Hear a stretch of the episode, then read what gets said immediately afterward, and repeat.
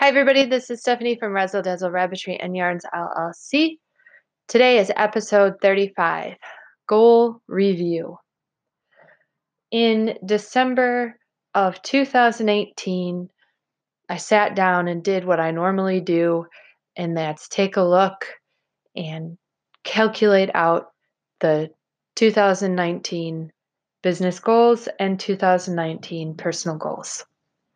So this is something I do every year in December. December at the end of the month and after Christmas is done and the new year is coming, it's not New Year's Eve, for example, is never a time where I'm going to go out. It's never a time where I'm going to have a huge celebratory, let's have crazy fun. That's never what I, that's not what I do for New Year's Eve.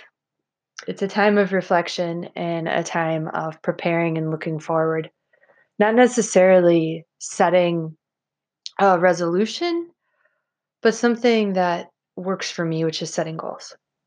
So it is August.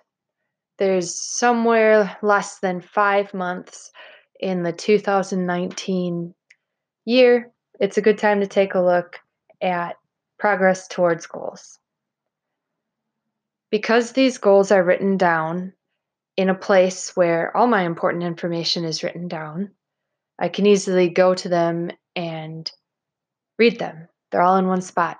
I know the date I wrote them on. I know what they are. They have explicit targets. So, for example, it may say it, a goal is apply to three large shows. That was one of the goals for 2019. And it's not um, it's not a goal that's written vaguely. There's a clear number. Three, the type of show, large. The um, the end date of applying is the end of 2019. So these are goals that can be measured. By the time it is January 1st, 2020, I can look back and say, okay, did I apply to three large shows in 2019? Yes or no? And the amount of goals that are written, there are six business goals. Six is pretty good for a year. Right now, three have been crossed off, three are achieved. There's three left to go. And at any point, I can sit down, and because of the way that the goals were written, I can measure how close am I to actually accomplishing those goals. So, for example, on the goal of applying to three large shows, I have one more show to pick and apply for. So, I am approximately 66% done with that goal. I'm 33% off target.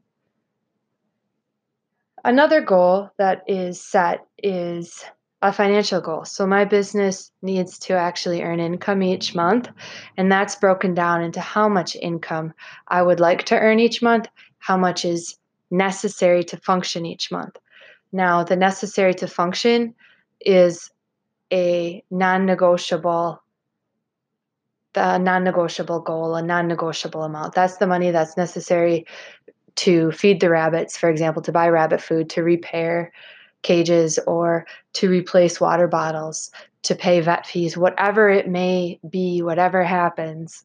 And so then there's the the more wishful piece of it. So it's broken down, written out, and I can calculate how far on target are we, how far above target are we, how far off target are we. I can do it by month, I can do it by type of income. So when looking at the personal goals, it's a bit different.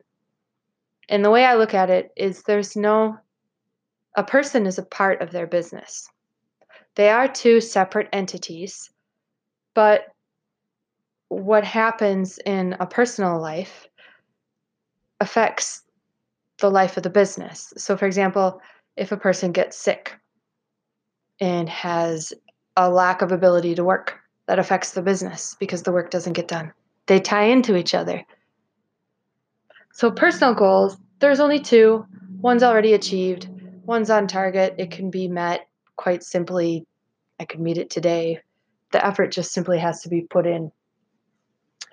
And so at this point in your business and at this point of the year, the challenge is if you wrote down your goals for 2019 to go back, reflect, take a look. Are they measurable? Is there a target? Is it a target that you can actually take a look at and say, this is how close I am to the target, this is how far away I am to the target, this is the evidence which tells me that? If you haven't done this, there's hope because it's just August 2019 and we have the entire rest of the year. Take some time, think about for the next five, a little bit less than five months, what are two or three things that you would like to accomplish? Break it down into specifics. How much exactly? What exactly? Those sort of things.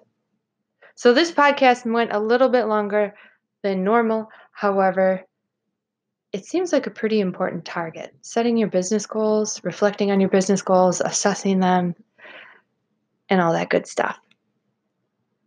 Feel free to leave a message. Click the link and record a voice message, send it in, and I listen to every single one of them. Thanks for listening. Bye bye.